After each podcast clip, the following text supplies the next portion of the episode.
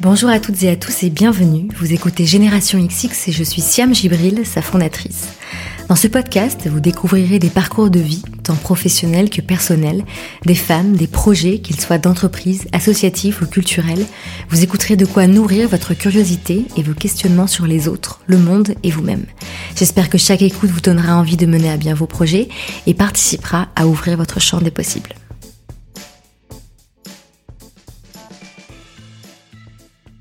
Aujourd'hui, je suis très heureuse de recevoir Amina Saber.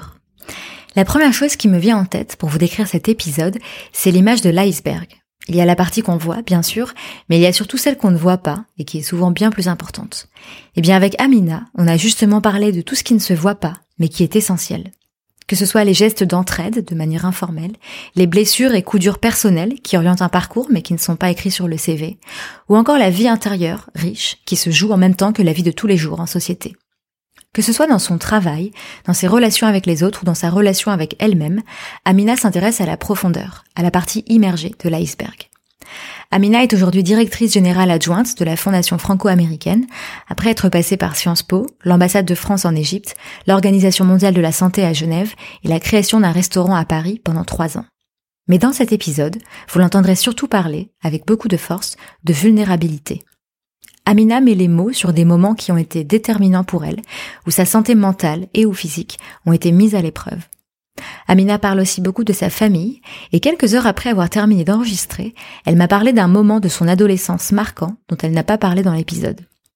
Lorsqu'elle a pris la décision de préparer le concours pour entrer à Sciences Po, elle a découvert qu'en tant que fille d'ouvrier, elle n'avait que 4% de chance d'accéder à la profession de cadre.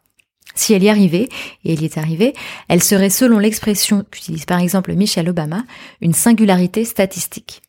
On a ensuite parlé d'un article de Rachid Zerouki que je vous enverrai dans la newsletter à laquelle vous pouvez vous abonner sur generationxx.fr qui pose la question suivante. Faut-il parler des déterminismes sociaux aux jeunes qui les subissent? Ce qui est sûr, c'est qu'aujourd'hui, Amina repense souvent à cette prise de conscience. Maintenant que vous avez cet élément de contexte supplémentaire, il est temps pour moi de vous souhaiter une très bonne écoute et de vous rappeler que si cet épisode vous plaît, partagez-le autour de vous et sur les réseaux sociaux afin que le plus grand nombre puisse le découvrir à son tour.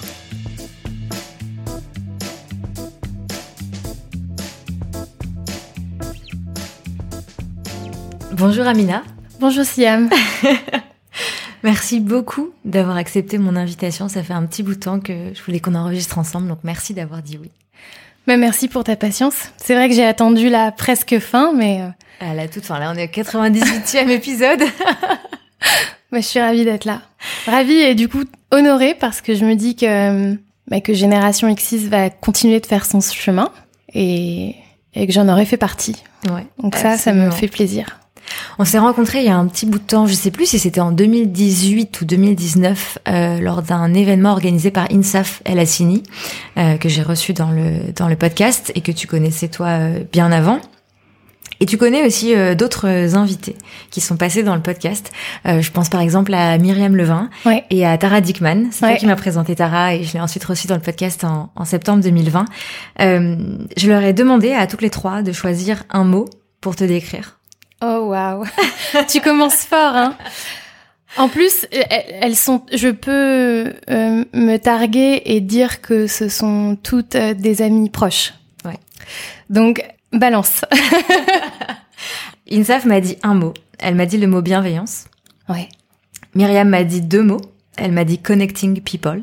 Ouais. Donc mettre en relation les gens. Ouais. Et Tara m'a dit. Elle aurait pu dire Nokia, du coup. Elle aurait pu dire Nokia, c'est vrai, en un mot. Et Tara m'a dit plus de, de mots. Elle m'a dit que tu étais l'ange gardien de l'ombre, celle qui fait du bien sans qu'on sache que c'est elle. Et elle m'a dit parfois tu passes une bonne journée, il y a un truc bien qui se passe, t'as une bonne nouvelle et peut-être que tu le sais pas, mais c'est Amina. Oh waouh. C'est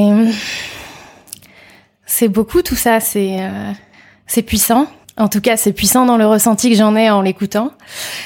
Et euh, non, je suis très heureuse. Enfin, c'est et puis oui, c'est vrai. Juste avant qu'on enregistre, on était en train de parler justement du côté euh, public euh, versus être dans le backstage. Est-ce que ça te correspond justement par rapport à ce que disent Insaf, Myriam et Tara de toi, de mettre en relation les gens, d'être une personne qui est bienveillante, qui va euh, faire en sorte que euh, tu puisses justement prendre la lumière sans venir te la prendre, si tu vois ce que je veux dire? Est-ce que tu te reconnais là-dedans, dans ce côté coulisses, je dirais? La partie immergée de l'iceberg, elle est aussi importante que, elle est même plus importante que ce qui est visible. moi, c'est vrai que je mets un point d'honneur à, Déjà, je suis très curieuse. Mmh. Donc euh, j'adore euh, rencontrer des gens différents et je creuse un peu souvent en leur posant des questions ou même en les écoutant sur euh, sur ce qui les intéresse, sur ce qui les traverse, sur sur aussi leurs points de blocage. Et bon, j'ai l'avantage d'être hypermnésique. Donc ensuite, ça reste dans un coin de ma tête. Et dès qu'une autre personne, alors deux heures, deux semaines, deux ans après, me parle de cette même chose, ça fait écho et je mets les personnes en relation. Hmm. Je crois que d'autant que je m'en rappelle, je crois que je, je, le fais depuis longtemps, de façon euh, très inconsciente, mais en fait moi ça m'amuse, parce que ça m'amuse de, de mettre les personnes en relation. Et j'ai compris il y, a, il y a quelques années que qu'en fait c'était très très important et que ça ça permettait pas uniquement à moi, je dis pas ça me permet, mais que ça permettait de construire une toile et euh, une petite toile d'araignée euh, bien brodée, bien construite, bien symétrique. Moi, j'adore les choses symétriques. Chacun se toque. et qu'à la fin, ça faisait un, un joli dessin. Ou euh, pour reprendre Steve Jobs qui dit "Eventually all the dots will connect." C'est-à-dire que les points voilà. vont, les, se connecter, les points à la fin vont se connecter et ça fera ça fera une image. Enfin, ça fera un, un schéma quel qu'il soit. Je pense qu'à la fin, ça fera une une, belle toile d'araignée. Donc oui, c'est vrai que, que je le fais, que je le fais de plus en plus, que euh, bah, qu'en plus maintenant c'est un peu mon travail. Donc euh, on a bien réconcilié ça là-dessus. Mais euh, ça rend service déjà. Et puis il y a aussi la, pour moi, alors parfois je le sais, parfois je le sais pas, hein, comme le disait Tara. Mais mais quand j'ai la la gratification, de enfin quand je le sais, c'est un formidable cadeau. Hmm. C'est un formidable cadeau de savoir, euh, je sais pas, que parfois deux personnes euh, vont se marier. je fais ça aussi. Fait des matchs. Euh, ouais. de savoir que que des personnes vont se marier, de savoir surtout que euh, qu'une personne a pu débloquer quelque chose grâce à une autre, que c'est le début d'une amitié, que c'est le début d'une super collaboration professionnelle, ou tout simplement, pour moi après c'est un win-win. Mm.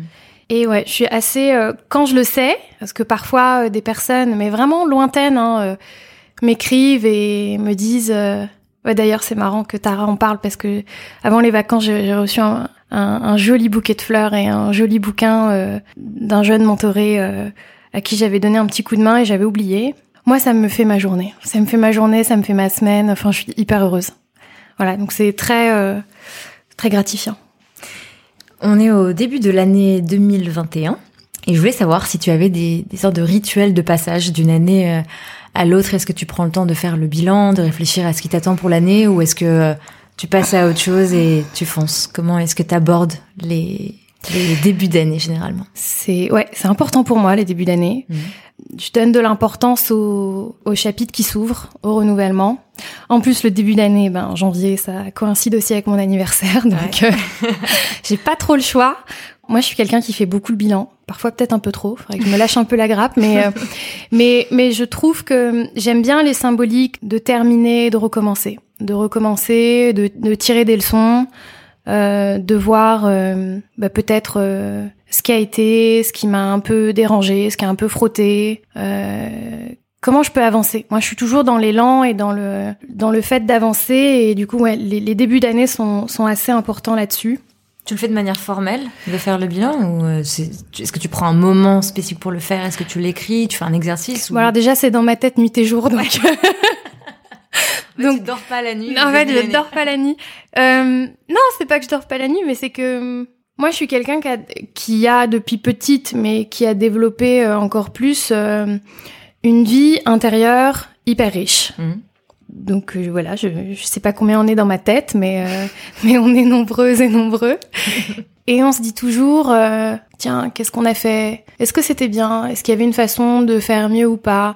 Comment tu te sens? Je prends beaucoup la température. Ouais et je vois ce qui me convient, euh, puisqu'il n'y a pas que les rituels d'intention, mais j'essaye de voir aussi ce qui me convient euh, physiquement, dans mon corps, ce qui me fait du bien, euh, dans ce qui m'a aussi stimulé intellectuellement. Et voilà, je laisse, je sais pas trop quand, mais et c'est pas que lié à Marie Kondo, mais j'ai compris aussi beaucoup l'importance de se délester. Mhm de se délester de, de, de, ce qui est lourd, de ce qui est inutile, de ce qu'on peut pas changer, et de par contre confirmer certaines tendances, certaines choses qu'on pu me faire du bien, qu'on pu m'épanouir, qu'on pu me stimuler, euh, etc. Alors après, j'essaye de pas être euh, trop psychopathe. non, mais c'est vrai, enfin. C'est vrai que l'année, par exemple, où je me suis dit, bon, j'en ai marre, je lis pas assez, ou je lis pas autant que j'ai pu lire avant, et où je me suis euh, mise sur un site qui m'a permis de mesurer ça, bah, je sais pas, j'ai dû lire 40 livres en une année. Donc, euh, j'aime bien ça. En plus, euh, j'aime bien le fait de, de traquer, de mesurer. on dit beaucoup que ce que tu peux pas mesurer, tu peux pas l'améliorer. Donc, mm. donc voilà. Après, voilà, il y a des il y a des petits exercices aussi pour voilà se poser de façon formelle, verbaliser. J'ai aussi ouais pris la mesure, en tout cas, de que parfois il fallait écrire aussi, que poser euh, des mots, poser des choses, euh, des intentions, c'était important. Et oui, puis aussi je me suis enregistrée. Ta voix? Ouais, ouais, ouais. Je sais plus où est-ce que j'avais lu ça et je l'ai fait. Euh, j'ai enregistré des, des vocaux comme ça sur mon téléphone, des fois où je me suis dit tiens là j'ai une prise de conscience et j'ai pas le temps de l'écrire et voilà je vais l'enregistrer. Mhm. Et puis tu gardes ça dans un coin et hum, t'as pas forcément l'impression que les choses avancent ou progressent. Et puis tu réécoutes. Six mois, un an, deux ans après, t'es là. Oh waouh, ouais, c'était une prise de conscience importante ou ouais, ce mot-là était important ou ouais, il y a eu du progrès, j'ai évolué, j'ai travaillé, je me suis confrontée.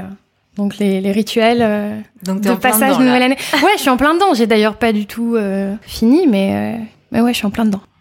Il y a quelque chose qu'on se souhaite euh, très souvent dans les débuts d'année, c'est la santé. On parle souvent de, on fait souvent référence à la santé physique et ça fait encore plus euh, sens euh, dans le contexte actuel. mais il y a aussi tout ce qui concerne la santé mentale. Tu parles là à l'instant justement que tu as une vie intérieure assez forte, que tu te poses beaucoup de questions, etc. Et comment est-ce que tu définis, comment tu prends soin de ta santé mentale aussi?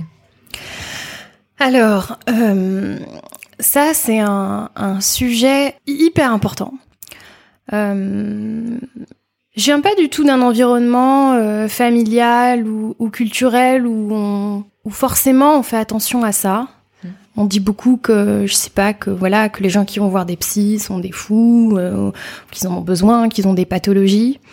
Moi, c'est un sujet qui m'a qui m'a passionné. Je m'en suis pas comment dire ça?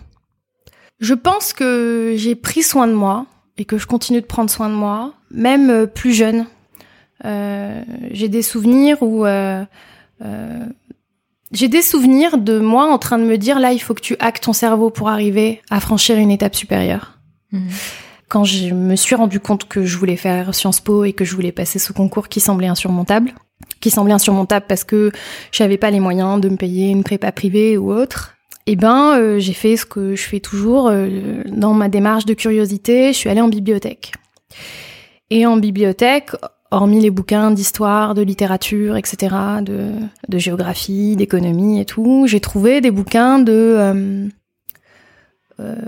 d'organisation du travail, mais pas d'organisation du travail euh, dans la productivité pure et dure, mais, mais j'ai trouvé des bouquins euh, qui indiquaient comment les mécanismes de confiance en soi fonctionnaient et comment on allait, comment on pouvait atteindre des résultats supérieurs à, à ceux auxquels on pouvait prétendre. Et puis je m'intéressais beaucoup aussi aux sportifs de haut niveau. donc j'ai, je pense, vite pris la mesure du mental au début dans, dans une optique de se dépasser dans une optique de dépassement. Et du coup, ben le en, préparant, enfin au lieu de préparer mon bac, moi je préparais déjà Sciences Po, et j'avais euh, j'avais étudié ces bouquins et j'avais appliqué ces méthodes de se chronométrer, euh, de organiser ses journées à la minute près. Donc euh, voilà, j'essayais de, je suis l'aînée de cinq enfants, donc c'est pas facile, il y avait du bruit à la maison, mmh. mais j'essayais du coup de m'extraire et de et d'appliquer ce que j'avais lu pour atteindre mon objectif. Et ça a formidablement bien marché ça a formidablement bien marché, alors que euh, c'était pas du tout gagné. Et là, j'ai compris que le cerveau humain et le mental étaient puissants et qu'on pouvait le hacker pour arriver à son résultat. Donc par exemple, euh, je me rappelle que quand je révisais et que ça me semblait insurmontable, hein, enfin moi j'étais, euh, je me rappelle en plus on, habitait vraiment un, appartement euh, très petit, on était cinq enfants, il fallait du calme. Bon, mes parents avec autorité éloignaient mes frères, enfin moi je m'enfermais dans la chambre de mes parents ou dans la cuisine pour réviser. Et je me rappellerai toute ma vie, je sais pas comment ça m'est venu, je me rappelle que j'ai pris des post-it et que j'ai commencé à écrire dessus des phrases. Et que j'ai accroché partout dans la chambre. De sorte que, à chaque fois que euh, je m'ennuierais, que je serais fatiguée, que euh, voilà, mes yeux se poseraient sur ces mots et ça repartirait. Euh, donc par exemple, je me rappelle, c'était juste après la France championne du monde en 98. Et puis à ce moment-là, on entendait beaucoup de récits de, de Zidane, beaucoup de portraits sur lui qui disaient voilà, c'est un enfant qui a pas grandi, dans... enfin voilà, c'est un enfant qui venait de nulle part et qui qui a surperformé.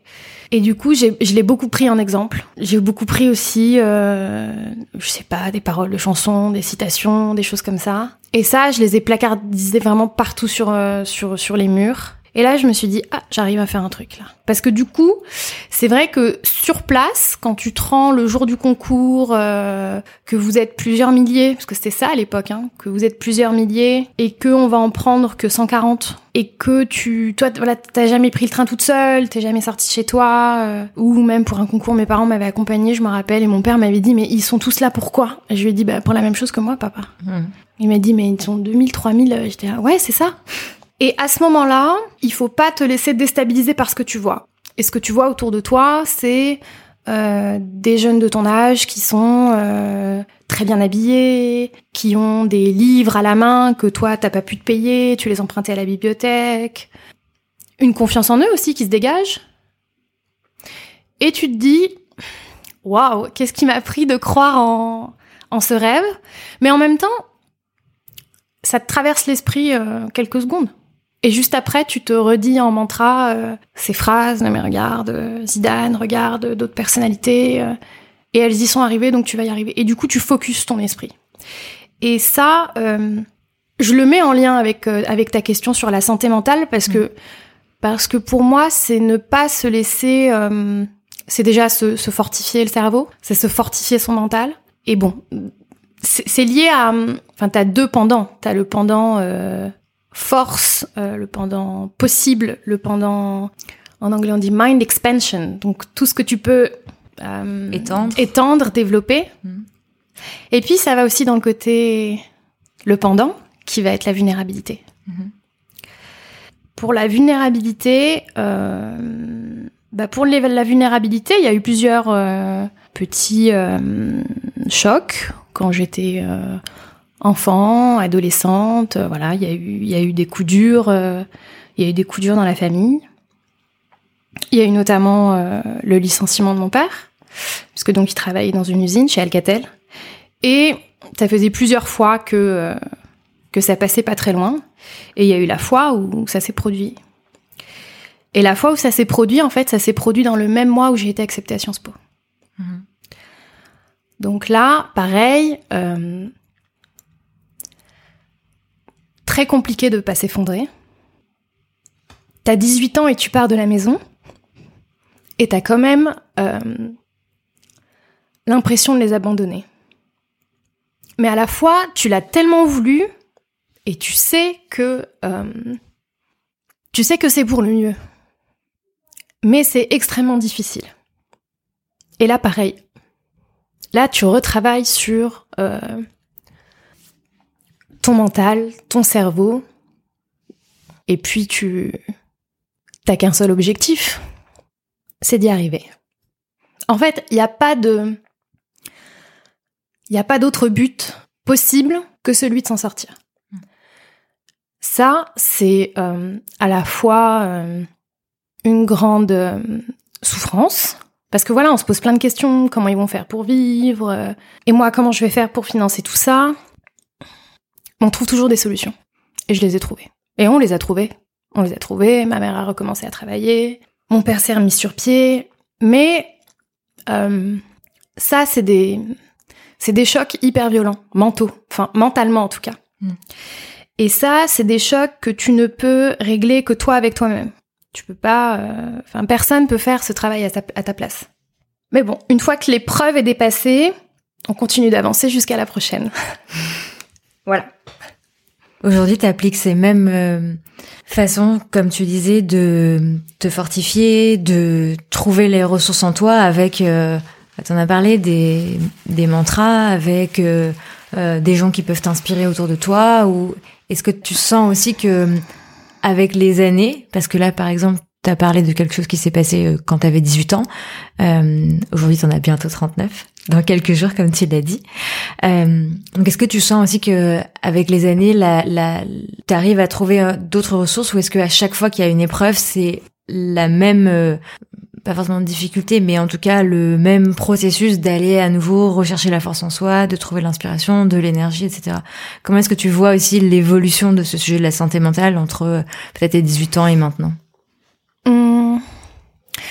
Alors, ben, c'est un peu comme tout, c'est-à-dire que à chaque fois, bon, tu te dis génial. J'ai euh, j'ai passé cette, tu sais, c'est un peu comme euh, comme les jeux vidéo, comme Mario sur la Game Boy. Donc à chaque fois, tu passes un niveau.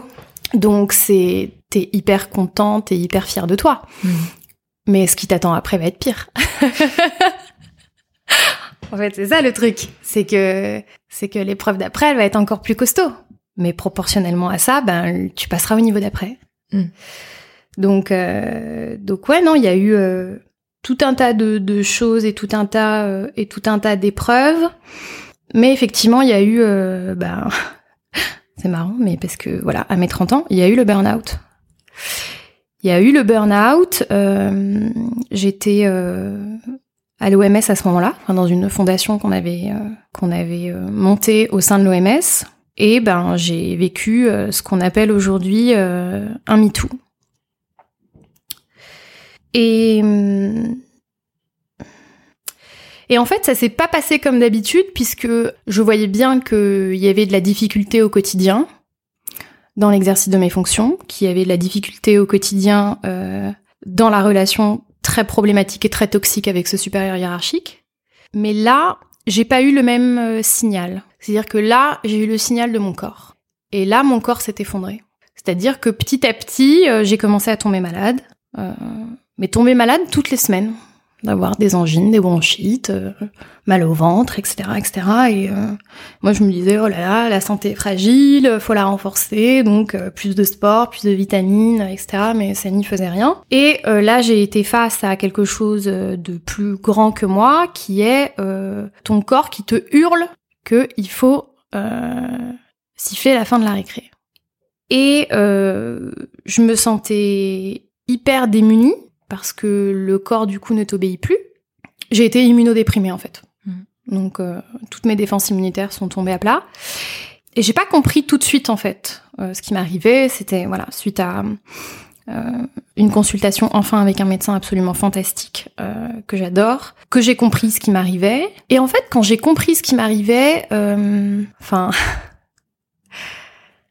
c'est c'est marrant mais c'est pas marrant hein, mais je me suis équipée, je me suis armée. C'est-à-dire, et avec le recul, je comprends pas comment j'ai fait, puisque j'étais vraiment euh, mal en point, euh, physiquement et, et mentalement. C'est que, comme j'ai toujours été hyper curieuse, et comme euh, euh, je l'espère, je suis toujours très bien entourée, et ben j'ai fait confiance. J'ai fait confiance à mon médecin, j'ai fait confiance à, euh, à mon ancienne chef qui était extraordinaire et euh, qui est devenue une de mes meilleures amies depuis, euh, qui m'a recommandé un thérapeute. J'ai pas eu peur quand on m'a dit des mots comme euh, thérapie, euh, psychologue. euh, j'ai eu peur sur un mot, c'était antidépresseur ou somnifère. Bon alors somnifère, je l'ai pas pris. Euh, antidépresseur, ça a duré des semaines, je voulais pas le prendre, je voyais bien que du coup j'ai tout lu là-dessus. Moi j'ai besoin de comprendre. Mhm. J'ai besoin de comprendre. Donc voilà, quand j'ai compris, et puis voilà, le, médecin était d'accord pour que ce soit la dose la plus minimale qui soit, mais juste pour que... Quand en fait j'ai compris qu'il fallait mettre en place, et je l'ai fait très vite, hein. la semaine d'après, euh, j'avais rendez-vous euh, euh, chez le psy, je me suis dit, ok, il m'arrive un truc plus fort, plus dur, auquel je vais pas réussir à faire face. En fait, j'ai arrêté de me dire que j'étais une super héroïne. Je me suis, je me suis octroyé le droit d'être euh, vulnérable, d'être faillible, Et je me suis dit bon bah tant pis, tant pis, euh, là ça va pas. Mais là il faut se retaper. Donc euh, j'ai mis en place tout de suite autour de moi un environnement euh, favorable, un médecin, un psychologue, un cercle restreint d'amis, ma famille bien évidemment, qui a été complètement là. Et à partir du moment où les, les bases et les balises avaient été mises en place, et ben là je me suis octroyé le droit de d'être pleinement dedans. Euh, bah, d'être pleinement du coup dans, dans cet épisode euh, de burn-out, qui était donc un épisode dépressif, puisque c'est comme ça, et que c'est une, c'est une maladie mentale, et de comprendre, euh, d'en comprendre les ressorts. Au début, j'ai voulu un peu tout comprendre trop vite. Donc je me rappelle que j'ai dit à, à, mon psy, euh, j'étais à la fois euh, sujet et objet, parce que j'analysais en même temps, il me disait arrêtez, faut que le cerveau il débranche, faut qu'il arrête. Et ça a été un peu dur, mais effectivement, je me suis rendu compte que le cerveau il imprimait plus. Euh, j'arrivais plus à lire. Euh, j'arrivais plus à me concentrer. Moi qui d'habitude arrivais à avoir ce contrôle sur mon cerveau et d'être euh, hyper concentrée, très incisive, très... Euh. Et pour te dire, en fait, c'est là que, bah, du coup, j'ai regardé Les Feux de l'amour. Hein. non, mais c'est vrai. J'arrivais à maintenir mon attention là-dessus. Bah, mm. voilà, j'ai... Encore aujourd'hui, hein, je regarde. mais j'ai regardé Les Feux de l'amour. Et je me suis autorisée à, à, à vraiment euh, ce qu'on appelle, alors ce qui est tout le temps dit en théorie, mais le lâcher prise. Hmm. Et j'ai laissé un cheminement se faire, un travail se faire. Là, du coup, j'ai compris que c'était pas, euh, c'était pas une fatalité, que ça pouvait arriver euh, à plein de gens, euh, énormément de personnes. C'est aussi un moment où une très bonne amie, je me rappelle, m'avait recommandé. Elle avait passé ça quelques années auparavant. Elle m'avait recommandé un livre extraordinaire que je recommande à tous qui s'appelle, de Philippe Labro, qui s'appelle Tomber cette fois, se relever vite. Oui, parlé. Qui est le livre le plus, euh... enfin, c'est la meilleure euh, tentative de poser des mots sur ce qu'on ressent euh, qui a été faite à mon avis. Et qui du coup m'a, je me suis dit bon bah voilà, euh, mes parents sont fans de Philippe Labro, ils le regardaient à la télé, euh, lui aussi a passé ça, donc c'est pas une tare. Et puis ouais, une fois que j'ai mis cet environnement autour de moi. Puis voilà, je savais, on avait vu avec mon, on avait beaucoup discuté avec euh, avec mon, mon thérapeute et il m'avait dit bah il y a un début et puis il y aura un milieu, il y aura une fin. C'est pas un état. Au début, ça fait un peu, on a le vertige. Hein. On se dit ça y est, c'est fini, j'ai basculé, je m'en sortirai jamais. Euh, ma vie est fichue, euh, ma réputation professionnelle est fichue, euh, etc. Pas du tout. Il y a eu un début, un milieu et une fin. Et une fin que dont j'ai parfaitement pris conscience, euh, où j'ai arrêté toute seule de prendre les médicaments, où ça allait très bien, et où je me rappelle après un été, euh, bah, en Algérie justement, je suis rentrée dans le bureau de dans le dans le bureau du médecin et ensuite du thérapeute, et tous les deux m'ont dit oh, ça y est c'est fini, ça se voit à ton visage. quand il m'est arrivé ça, je me suis rendu compte du nombre de personnes quand ça a commencé à aller mieux, qui ont commencé à me parler et qui ont commencé à me dire moi aussi, ça m'est arrivé, ou moi aussi, c'est arrivé à ma sœur, ou c'est arrivé à ma copine, ou c'est arrivé à ma nièce.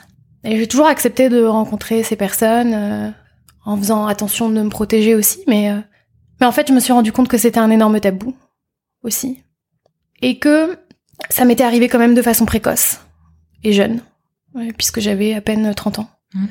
C'est quelque chose que je vois aujourd'hui, c'est les gens qui passent leur crise de la quarantaine ou autre. Après, il n'y a pas d'âge, hein, peut-être, mais euh, ça m'est quand même arrivé à un âge où je me dis toujours que c'est la pire chose qui me soit arrivée, mais c'est la meilleure parce que ça a été une, euh, une bénédiction pour me dire, bah, justement, après ça, nouveau départ. On va pas repartir dans des schémas comme avant, on va faire attention, on va se préserver, euh, on va dire stop si une ligne rouge est franchie, euh, on va partir, on va le signaler. je pense que ce qui m'a aussi fortifié là-dedans, dans cette épreuve et comme d'autres que j'ai vécues et comme d'autres que je continuerai de vivre, c'est la certitude absolue, mais absolue, mais ça qui me vient voilà de de ma grand-mère, de ma mère, de, mes grands-parents, de mes ancêtres, jamais je ne serais assignée un rôle de victime, jamais. Je, refuse, je ne veux pas l'être. C'est pas moi, c'est pas mon tempérament et je m'enfermerai pas là-dedans. Alors bien sûr, il y a des victimes de tout un tas de choses, d'agressions, etc. Et, et, j'ai été victime factuellement euh, d'un MeToo, de harcèlement euh, sexuel, moral, très fort. Euh, mais je ne me suis pas, euh, j'ai refusé de de rester dedans et que ce statut euh, soit euh, affiché sur mon front et qui me caractérise partout où je vais. C'est hors de question. Donc euh, donc voilà pour la santé mentale, c'est un grand cheminement, mais c'est vrai que du coup après j'ai j'ai mis j'ai mis beaucoup d'outils en place. Euh, ce thérapeute, il a été exceptionnel. On a euh, encore dix ans aujourd'hui, euh, dix ans après, on, il y a plein de choses qui me reviennent en mémoire, de choses qu'il m'a dites. Je suis allée vraiment aller chercher au fond de moi ce que j'avais. Bah déjà qui j'étais, parce que je sais pas si je le savais euh, encore à ce moment-là très bien. Mais je suis vraiment allée euh, creuser au fond de moi qui j'étais, ce que je voulais, ce que j'acceptais, ce que j'acceptais pas, ce que je ne tolérais pas. Et puis comment aussi je voulais euh, bah, ne pas subir et vraiment être euh, maîtresse de mon destin. J'ai l'impression que ce, ce que tu dis autour du fait de euh, ne pas subir, d'être maîtresse de ton destin, comme tu le dis euh, à l'instant, ça reprend euh, tout ce qu'on s'est dit depuis le début de la conversation dans ce truc qui peut paraître anodin comme ce que je te demandais sur est-ce que tu fais le bilan de ton année passée, est-ce que tu prépares l'année en fait, et ce que tu disais aussi par exemple sur quand tu préparais le concours pour Sciences Po, de te mettre en condition et te dire c'est pas parce que euh, je sais pas moi j'ai pas euh, euh, la famille comme les autres ou le réseau comme les autres ou euh, l'argent comme les autres que je peux pas le faire. J'ai l'impression qu'à chaque fois tu reviens vers toi en te disant euh, on y va et on avance. Ouais, ouais, bah c'est c'est exactement ça. Moi, j'ai toujours besoin, comme tu dis, de de revenir à moi, de revenir à ma colonne vertébrale, de Mhm. revenir euh, à mes valeurs, de revenir à à d'où je viens. Et je suis le produit de, je suis produit de tellement de choses. Mhm. Enfin, euh, il y avait euh, cette superbe, euh, je sais plus, auteure, productrice, je sais plus, qui avait dit. euh, en parlant de Michelle Obama, euh, deviens le rêve le plus fou de ton ancêtre. Moi, je suis le rêve le plus inespéré, peut-être, de mes ancêtres. Mes ancêtres, ils étaient, euh, voilà, c'était des petites professions en Algérie, euh, euh, des maraîchers, de- des, des petits producteurs. euh. Et puis, petit à petit, ben voilà, il y a eu, euh, il y a eu l'accès à l'école. euh, ma mère a fait des études supérieures. mon père a eu son certificat d'études. Et puis, on, on se, on, on subit pas moi, j'avais une grand-mère qui, justement, quand tu parles de janvier, tous les ans, ma grand-mère qui avait fait partie d'une des premières femmes euh, en Algérie à, à aller à l'école, suite à une grosse injustice euh, dont son père avait été, euh, euh, avait été l'objet, et il lui a dit, bah, tire à l'école. Et elle est allée à l'école, et c'était l'une des seules femmes, et du coup, elle écrivait très très bien. Et, euh, et petite, j'ai ce souvenir parce que je les ai euh, conservés dans une boîte euh, en métal très précieusement, et j'espère les montrer à, à mes enfants et mes petits-enfants. Euh, tous les ans, en janvier, je recevais euh, une carte de ma grand-mère, alors qui venait d'Algérie, donc elle mettait euh, plusieurs semaines à arriver, euh, etc. Elle était un peu kitsch. tu sais, c'est ces, ces cartes-là en... Comment on appelle ça? Qui s'ouvrent, là, qui se déplient. Ah euh, oui, oui, un, un espèce de comme Voilà. un, peu un origami, enfin voilà, un origami, c'était un origami en forme de fleurs, euh, archi kitsch. Mais trop mignon, et dans lesquels les premières lignes, c'était toujours euh, ma très chère petite fille Amina. Et elle commençait l'année comme ça. Euh, et elle me souhaitait euh, tout un tas de choses, et notamment, eh ben, la chose qu'elle me souhaitait le plus, c'était le succès dans les études. C'était la réussite, la réussite, la réussite. Et je les ai retrouvées il y a quelques années, j'étais hyper émue, euh, et je les conserve très précieusement, mais, euh, mais moi, je viens de là. Hmm. Donc, il n'y a pas de... Enfin, comment dire, il n'y a pas de... euh, bah, déjà, il n'y a, y a, pas- il y a pas de hasard, et je pense que je suis, euh, au plus profond de moi, habitée par ça. Et habitée par cette force, voilà, de cette grand-mère qui, euh, finalement, s'est retrouvée euh, veuve assez tôt, avec neuf enfants. Enfin, ça a été tout un... Enfin, ouais, toute une vie euh, difficile, mais on, on lâche pas. Et oui, comme tu dis, je reviens... moi, j'ai un refuge qui est du coup mon, mon intériorité et, et moi-même, et, et je reviens à moi, et je me recentre, et je veille, euh, tu sais, je fais mes, mes check-up pour voir si je suis bien euh, alignée. Mm. Alors maintenant, t'as des chakras. voilà, et je vérifie, et je me mens plus, et pas à moi-même. Si je vois, c'est comme une voiture, tu l'allumes, euh, ça te dit, euh, C'est parfois t'as toujours cette blague qui dit euh, ça fait depuis combien de temps qu'elle fait ce bruit ta voiture? Et toi tu dis quel bruit?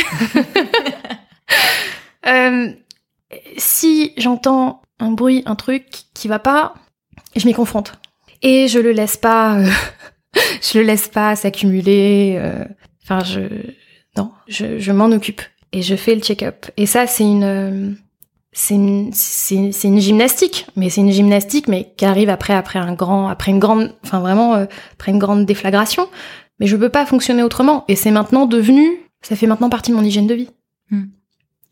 Donc bah voilà, bah parfois euh, je me retire un peu, parfois je dis à mes amis non là je suis pas de, je suis pas d'humeur, j'ai pas envie. En plus moi je réponds pas à la question euh, comment ça va par ça va. Moi si ça va pas, je dis ça va pas. Voilà. T'as voulu euh, te poser la question, Prends la réponse. prends la réponse. Euh, mais j'essaye d'être. euh, Après, c'est marrant parce que j'aime beaucoup qu'en arabe, les noms veulent dire quelque chose. Et Amina en arabe, ça veut dire honnête, fidèle. Et je, je peux pas être malhonnête vis-à-vis de moi-même. Et je ne peux pas m'être infidèle à moi-même. Voilà. Donc, j'applique ça. Et maintenant, c'est le mode de fonctionnement. Tout ce que tu viens de dire sur euh, ta santé mentale, ton cheminement personnel, euh, l'héritage que tu as reçu, ce que tu en ressors comme force, la force que tu t'es créée toi-même, et cette démonstration que tu nous as faite finalement de la façon dont la force et la vulnérabilité euh, se, se mêlent, enfin c'est une force d'accepter d'être vulnérable et du coup de prendre euh, les mesures pour aller mieux. Tout ça, ça déteint forcément sur ton quotidien professionnel qui est hyper rempli, dont on a finalement euh, peu parlé depuis le début de la discussion. Mais donc si je résume dans les grandes lignes, euh, donc tu es diplômé de Sciences Po, euh, ensuite tu veux travailler donc dans les euh, relations internationales, tu as ce, ce poste euh, de manière assez précoce euh, à l'OMS, donc l'Organisation mondiale de la santé. Ensuite, suite à l'épisode de Burnout que tu as raconté, tu fais une pause dans ce milieu-là, tu montes un resto avec ton associé qui s'appelle Captain B, qui est un restaurant de burgers à Paris pendant trois ans. Au bout de trois ans, tu, tu sens que c'est le moment de passer à autre chose et donc tu vas retourner dans euh, ce milieu qui est le, enfin, pour lequel tu as étudié donc des relations internationales. Aujourd'hui, tu es directrice euh, générale adjointe de la fondation euh, euh, franco-américaine. Donc, tu as un quotidien euh, professionnel qui est hyper chargé. Donc, comment est-ce que euh, la personne que tu es influe, du moins se ressent dans ton travail? Est-ce que est-ce qu'il y a une porosité ou pas? Et est-ce qu'elle se voit?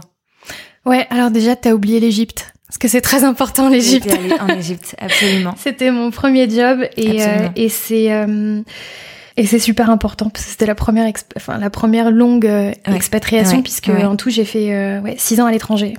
Déjà, je trouve que six ans à l'étranger ça ça modèle d'une certaine façon Mm. dans le sens où euh, t'es loin. Donc euh, t'es loin de ta famille, t'es loin de tes amis, t'es loin aussi de de toute euh, représentation. C'est vrai que nous après notre master, on s'est tous retrouvés à Paris. Euh, bah moi je trouve aussi que c'est bien de pas être à Paris. Tu te compares pas, euh, tu tu t'enfermes pas tout de suite, je dirais. Et du coup le fait de partir tout de suite en Égypte, ça a été un, fantastique et formidable cadeau. Et puis pour répondre à ta question, alors c'est marrant ce que tu dis parce que euh, bah oui effectivement il y a porosité évidemment. Mhm.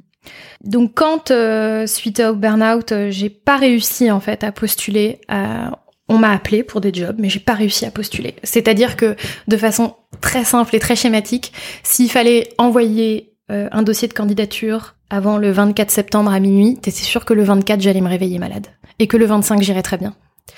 Donc je me suis dit bah mon corps est pas prêt à y retourner, est pas prêt à même si j'étais guérie, mais j'étais pas prête à retourner me confronter tout de suite à cette à, à cette violence puisque c'est un milieu dans lequel euh, il y a de la violence aussi.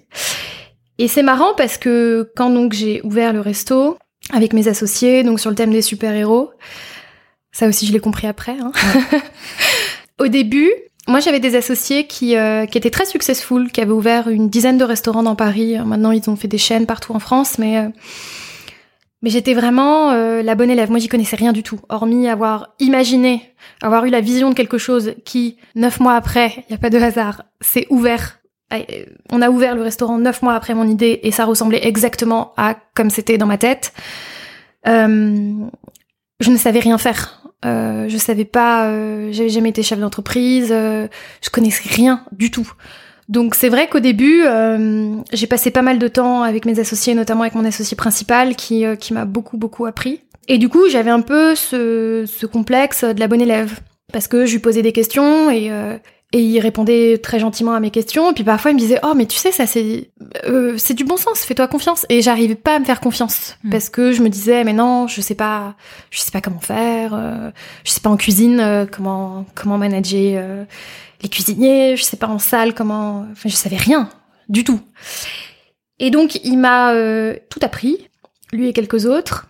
Et puis, en fait, euh, une fois que tout a bien roulé, j'avais toujours ce, besoin de euh, d'aller le voir pour valider, tu vois, parce que je me sentais pas. euh, bon après, il faut pas de diplôme pour ouvrir un, rest- un restaurant, mais je me sentais pas hyper légitime. Et puis euh, j'avais un peu peur. Et puis euh, et je me rappelle qu'une fois, j'avais réfléchi à tout un tas de choses et je les avais écrits et j'avais fait une présentation et tout et je lui avais montré.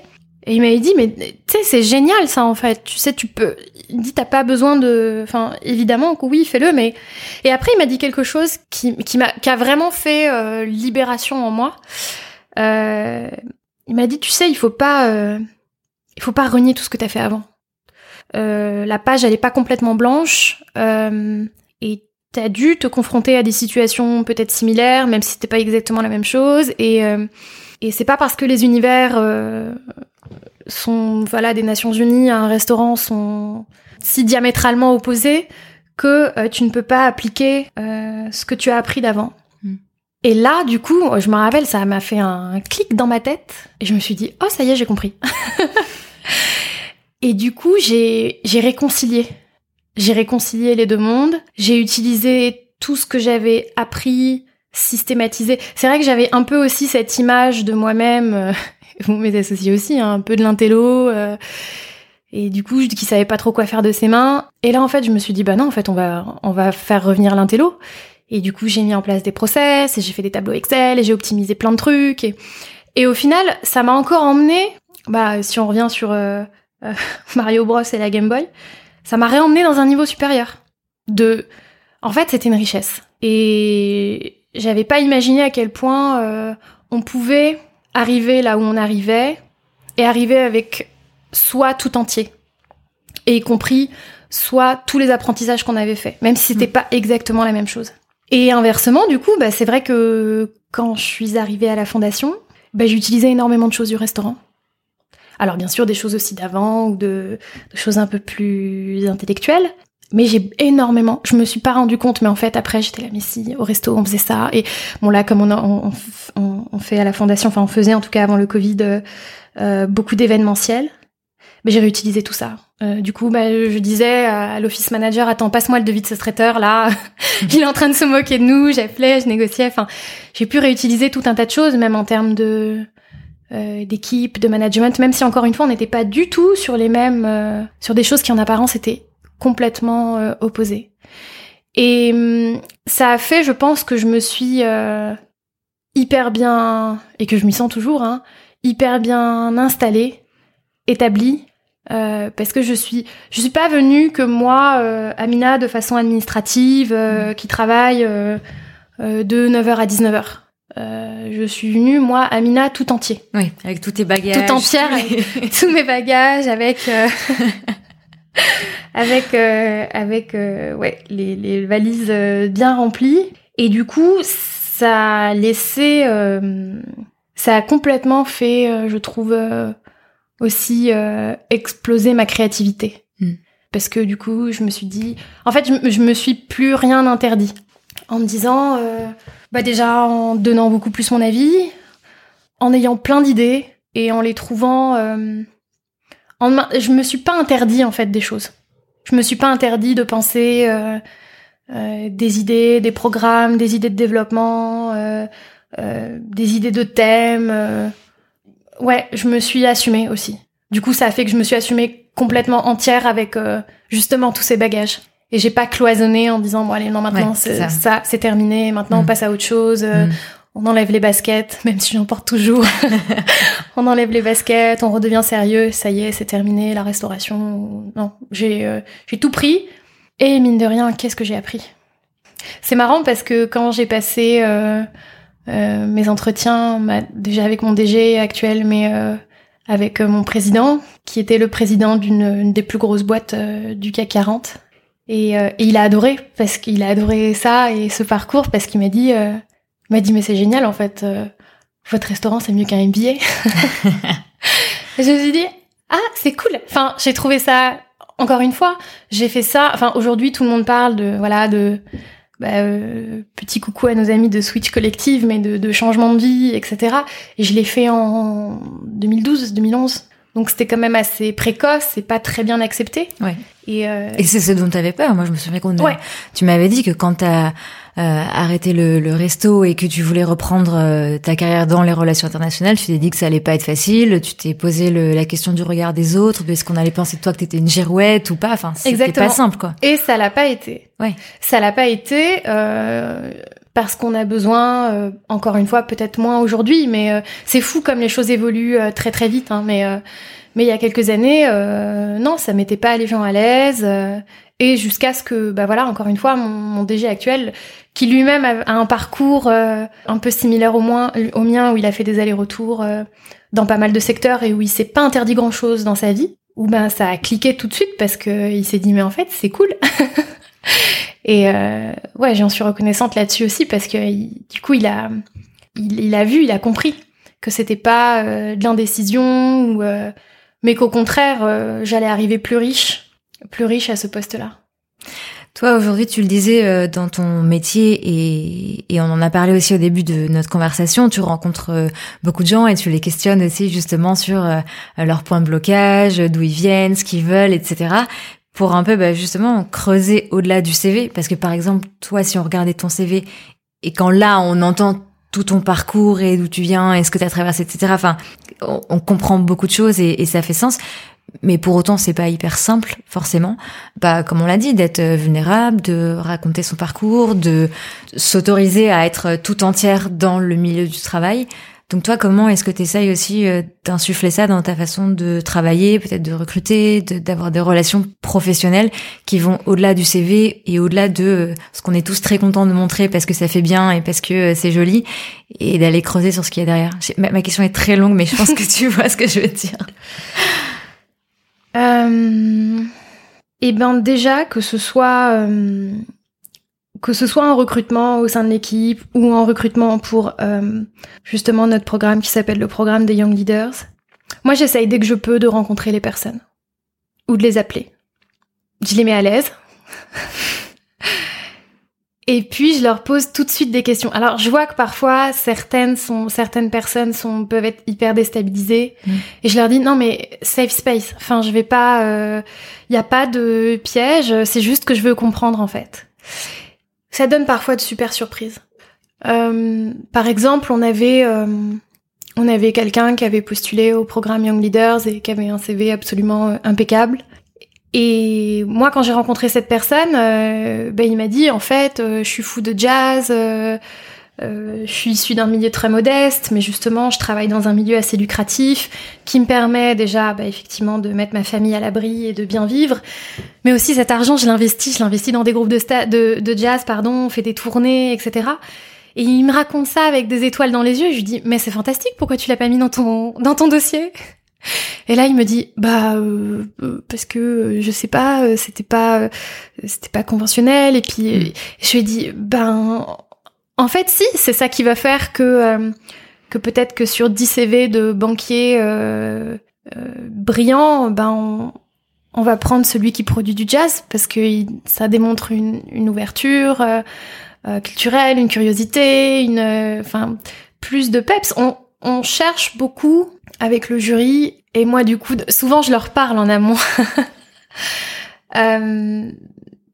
D'ailleurs, c'est marrant parce que certains là ont dit, euh, bah en fait, tu nous as coaché. J'ai pas eu l'impression de le faire, mais euh, mais on cherche beaucoup plus de profondeur et c'est normal euh, parce que le le leadership évolue et parce que l'expression du leadership évolue et parce qu'il nous est arrivé tout ce qui est en train de nous arriver collectivement et qu'on peut pas juste se dire que euh, c'est celui ou celle qui, depuis la nuit des temps, est premier de la classe, mmh. euh, qui va s'affirmer ou qui va qui va s'épanouir ou se développer dans un programme tel que tel que celui qu'on monte, mais plutôt vraiment d'aller voir l'épaisseur.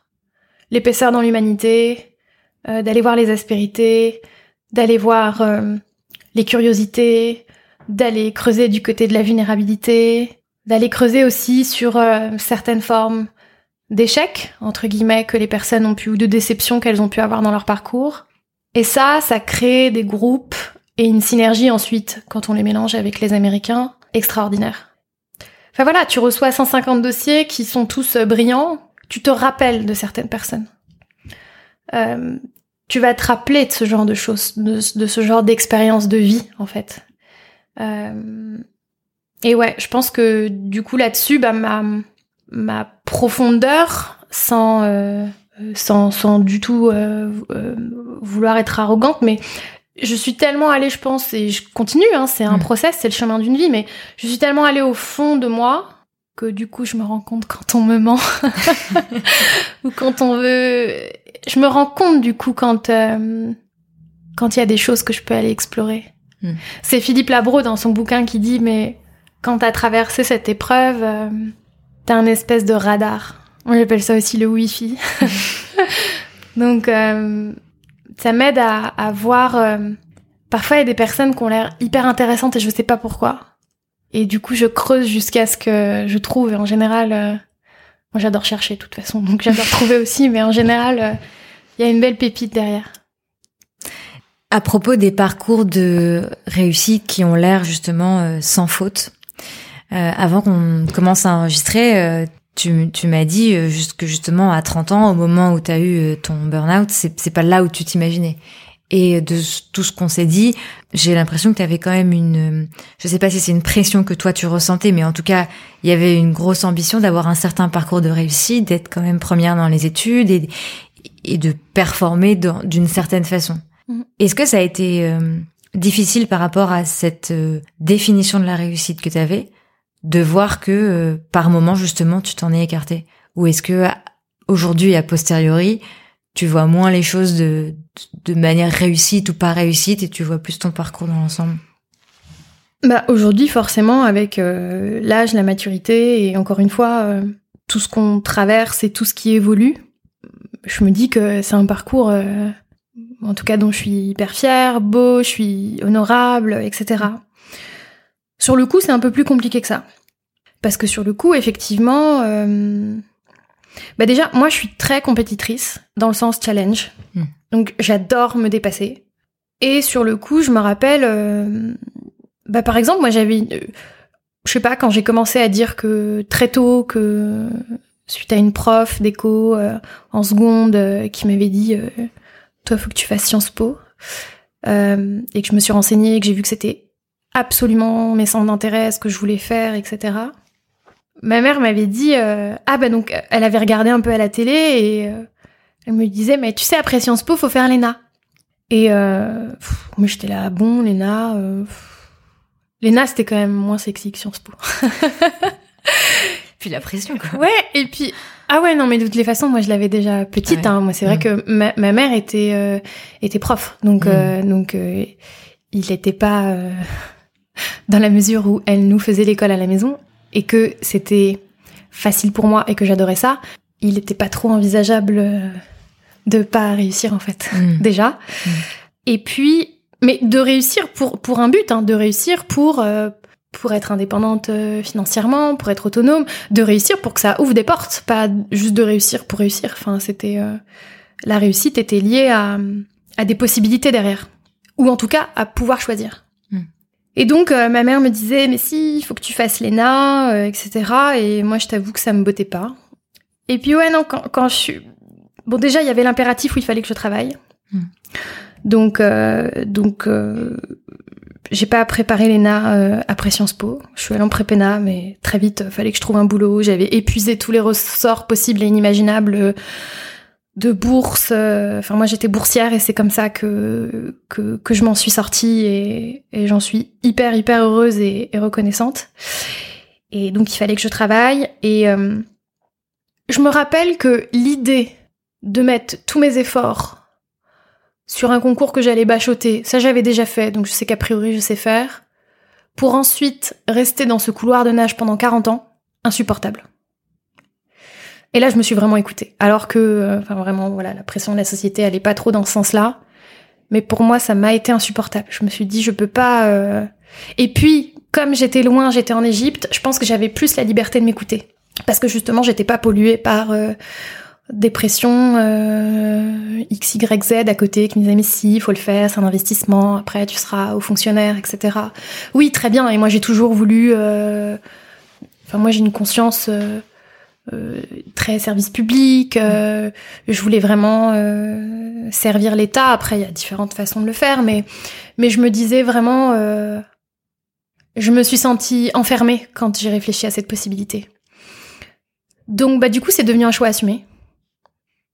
Donc ouais, non, je me suis pas. euh, Mais après, oui, au moment de, bah oui, au moment de, euh, au moment où j'ai annoncé que j'ouvrais un restaurant. euh, il y a quelques personnes qui sont tombées des nues et qui se sont peut-être un petit peu détachées. Mais honnêtement, tu sais, pour ça, c'est génial parce que je m'en rappelle pas. Alors, j'ai lu un truc il y a pas longtemps qui disait que les optimistes profonds, on a un truc dans le cerveau qui fait qu'on se rappelle pas de ces trucs-là. Donc, pour ce coup, du coup, je suis contente d'être, euh, je suis contente de pas m'en rappeler. Mais globalement, ça a été, euh, ça a été hyper bien accueilli. Donc, euh, je me suis peut-être à des moments ou à d'autres mis la pression, mais mais en fait, non. Et ça a été très bien perçu et euh, tout, tout, tous mes copains d'études sont venus, tous mes anciens collègues sont venus, tout le monde est venu et personne m'a dit ah t'es là euh, avec euh, en train de servir des frites alors que avant euh, non c'était une réalisation. Puis en plus c'était une réalisation que j'incarnais tellement. C'était mon lieu c'était chez moi moi je recevais. Donc non fierté plutôt. Finalement, tu as aussi affiné ta, ta propre définition de la réussite en allant et si ça plaît pas à certaines personnes, bon bah comme Ouais, j'ai c'était affiné, le moment de faire le tri voilà. aussi. J'ai oui, alors complètement puisque le tri s'est fait et mais surtout j'ai compris que bah, parce que justement j'avais fait ce travail euh, euh, thérapeutique etc. J'ai compris que tu n'es responsable que de toi-même Mhm. et il n'y a que toi qui sais pour toi. Personne d'autre ne sait pour toi. Euh, les gens peuvent projeter, et là je me suis rendu compte, voilà, on peut beaucoup projeter sur toi, on peut imaginer sur toi, on peut parler sur toi, mais au final, c'est ta vie, c'est pas la vie de quelqu'un d'autre, euh, c'est pas les baskets de quelqu'un d'autre, c'est les tiennes. Et euh, je disais beaucoup un truc qui était que c'était une petite flamme qu'il fallait protéger à l'intérieur de moi. Mhm. C'est-à-dire que si moi, je pensais à ce moment-là, pour moi, que c'était une bonne idée et qu'il fallait que j'y aille, bah déjà je l'ai dit à personne. et c'était une petite flamme à protéger et je vais pas laisser euh, n'importe qui, des gens qui voilà, qui sont pas à ma place, qui ont pas mon vécu, euh, la liberté de souffler dessus, de l'éteindre, de marcher dessus, euh, c'est à moi, ça m'appartient à moi. Après, à l'époque, encore une fois, aujourd'hui, c'est maintenant très à la mode et répandu, mais à l'époque, c'était clairement un petit grain de folie que j'ai choisi d'assumer. Je pense que c'était euh, un petit peu avant l'heure ou à ce moment-là, un gage de maturité assez fort Mm. et qui allait à l'inverse euh, de beaucoup de choses que je voyais autour de moi. Dans les parcours euh, euh, de vie, de copains ou de copines. Je l'ai vu parce qu'en fait, euh, tellement sont venus me dire Ah, mais, mais c'est mon rêve. C'est mon rêve de faire ça, ce que tu es en train de faire. Et quand à certains, je me rappelle à certaines, je me rappelle de une qui tenait un blog de cuisine, etc. et tout, et qui m'a dit Mais c'est mon rêve, mais c'est. Et je lui ai dit Mais pas de problème. Euh, je t'organise un rendez-vous avec mes associés, euh, ça peut aller vite. euh. Mais elle m'a dit Ah, mais non, mais ça va pas la tête. Enfin, jamais de la vie, je sacrifie. euh, X, Y, Z euh, pour faire ça. Et donc j'étais là, ah donc en fait, c'est pas vraiment ton rêve. Enfin, et puis du coup, c'était c'était quand même en plus assez insultant, mais euh, mais euh, il faut l'assumer jusqu'au bout. Enfin, en tout cas, moi, je l'ai assumé jusqu'au bout. Donc, à partir du moment où je me donnais les moyens et je l'assumais jusqu'au bout, j'allais laisser en plus personne, à personne, le droit de me dire si c'était bien, pas bien, légitime, pas légitime, si c'était... Il y a beaucoup de gens un peu plus âgés qui m'ont dit « Ah, c'est dommage. euh, Ok, très bien, c'est dommage de quoi?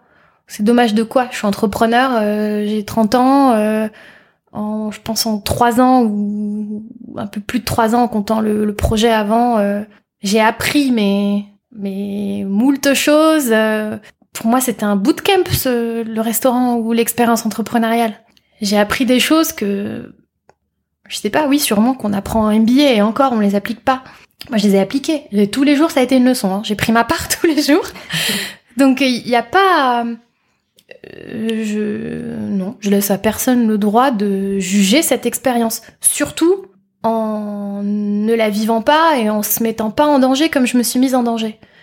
Donc après, bien sûr, euh, moi je discute toujours, j'accepte toute critique euh, bienveillante, constructive, etc.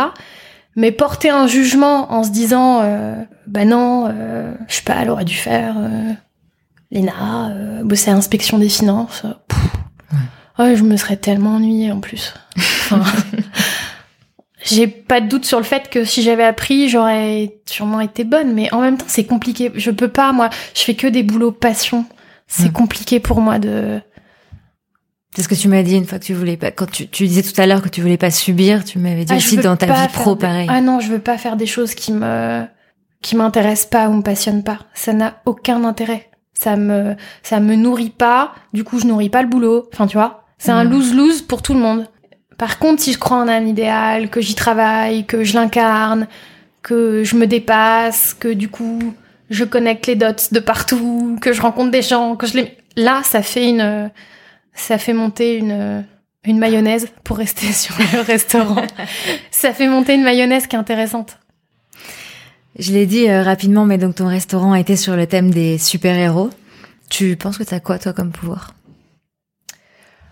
Oh, waouh euh, moi, j'adore la thématique des super-héros parce qu'ils sont pas ceux qu'on croit. Et j'ai eu notamment l'idée de... Donc j'avais l'idée du resto, j'avais tout écrit, etc. sur les burgers gourmets, les produits, enfin j'avais tout l'idée. Et puis je trouvais pas le thème. Et, euh, je me suis... Euh, bah, j'ai commencé à avoir un peu mal au ventre. Donc dans ces cas-là, je ferme l'ordi et je fais autre chose. Et j'allume la télé, il y avait Batman le Batman, je sais plus dans lequel quel est le nom de ce Batman, mais dans lequel il est vraiment dans son expérience initiatique. Et du coup, c'est là que je me suis dit, ok, génial, on va faire ça sur le thème des super-héros, et que j'ai lu un peu dessus. Et quand tu remarques, en fait, les super-héros, c'est des... Moi, je pense qu'on est tous des super-héros en puissance. C'est pas des super-héros en se disant la figure euh, indestructible, bien au contraire. Superman, quand il est Clark Kent, euh, il a plein de galères. C'est plutôt des, héros du quotidien qui ont leur vie, leur quotidien, et puis de temps en temps ils ont un super pouvoir où ils se déploient pour euh, pour être utiles à la société ou pour faire du bien. Mes super pouvoirs. Euh, euh, parfois, je vois chez certaines personnes ce qu'elles ne voient pas elles-mêmes. C'est quelque chose que j'avais pas trop compris Mhm. Et puis du coup, parfois, quand les personnes, mes amis, me disaient, euh, ou même mes frères et sœurs, euh, ah mais je sais pas, et tu sais, je m'énervais parce que je me disais, mais si, évidemment que si. mais parce qu'en fait, moi, je voyais. J'ai pas mal réfléchi là-dessus. C'est pas une projection ou des fantasmes de ma part. Je pense que, je pense que vraiment, je, je sais pas trop ce qui se passe dans ma tête, mais que chez certaines personnes, je, vois, je vois quand c'est là, je vois le potentiel, je vois la force, je vois ce qu'elles peuvent mobiliser et je vois où elles peuvent arriver. Maintenant, je fais attention à la façon dont je leur dis parce que parfois c'est pas toujours bien reçu et parce que parfois peut-être que je suis aussi maladroite dans la façon de le dire, mais je me trompe pas souvent. Quels autres super pouvoirs Bah, je pense que je rassemble. Enfin, en tout cas, je rassemble. Je pense que je fédère. En tout cas, je l'espère. Et euh, mais en tout cas, j'ai monté, enfin pas que pas que uniquement de ma propre volonté, mais euh, mais j'ai un entourage très très puissant qui se limite pas qu'à moi. Hein. Mais voilà, j'ai un réseau de de copines, euh, femmes très puissantes. On, on, se soutient, on s'entraide, se, c'est hyper informel. Elles, j'embrasse très fort parce qu'elles m'ont beaucoup apporté. Euh, non, je monte des je monte des petits, alors j'ai pas envie de dire cluster parce que maintenant le, le mot est, complètement dévoyé, c'est trop connoté. Mais, euh, mais j'arrive à, à, monter des, des, des groupes euh, d'individus dans lesquels on, on se fait du bien, on se renforce, hmm. on se donne beaucoup de force, dans lesquels on s'entraide aussi beaucoup. Pour terminer, j'aimerais te demander ce que je peux te souhaiter pour cette nouvelle année. Oh, waouh, tu poses que des questions trop dures. ce que tu peux me souhaiter Je sais pas quelle sauce on va être mangé cette année encore. c'est un moment quand même. Euh, hmm. C'est un moment tellement complexe qu'on traverse. Moi, je rêve de légèreté là. je rêve de légèreté. Je rêve qu'on puisse. Euh, je sais pas si on pourra mettre ça définitivement derrière nous, mais euh, mais voilà, moi je rêve de de retrouver mes proches, qu'on fasse la fête, qu'on qu'on célèbre aussi un peu ben tout ce qui nous attend. Ça va pas être facile, mais euh, mais si on est à la à la hauteur des enjeux, ce sera ce sera pas mal. Ce que tu peux me souhaiter, ouais, ce serait euh, de conserver cet étonnement que j'ai vis-à-vis de vis-à-vis de plein de choses, vis-à-vis des gens, vis-à-vis de ce qui m'entoure. Quand tu t'étonnes, tu réfléchis peut-être à ce qui pourrait être mieux fait et du coup tu t'investis. En tout cas, l'étonnement mène vers l'action Mhm. Et donc ça mène vers un élan. Moi, j'ai pas envie d'être euh, d'être figée dans ma vie. Et, euh, et j'ai pas envie d'être enlisée, j'ai pas envie de de pas avancer. Pas forcément dans un sens toujours voilà euh, compétiteur peut-être néfaste. Il s'agit pas de se cramer pour se mhm. cramer, mais mhm.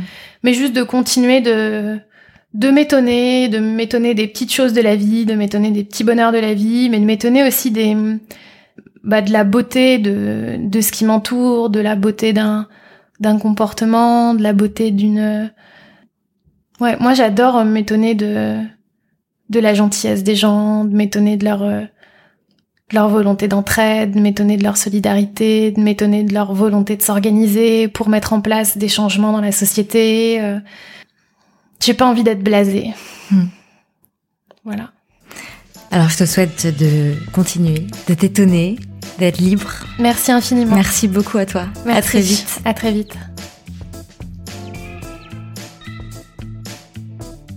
Un immense merci à Amina d'avoir accepté mon invitation, de s'être confiée sans filtre à mon micro et d'avoir rappelé et illustré le pouvoir de la vulnérabilité. Vous pouvez continuer de suivre Amina sur ses réseaux sociaux et sur son compte LinkedIn.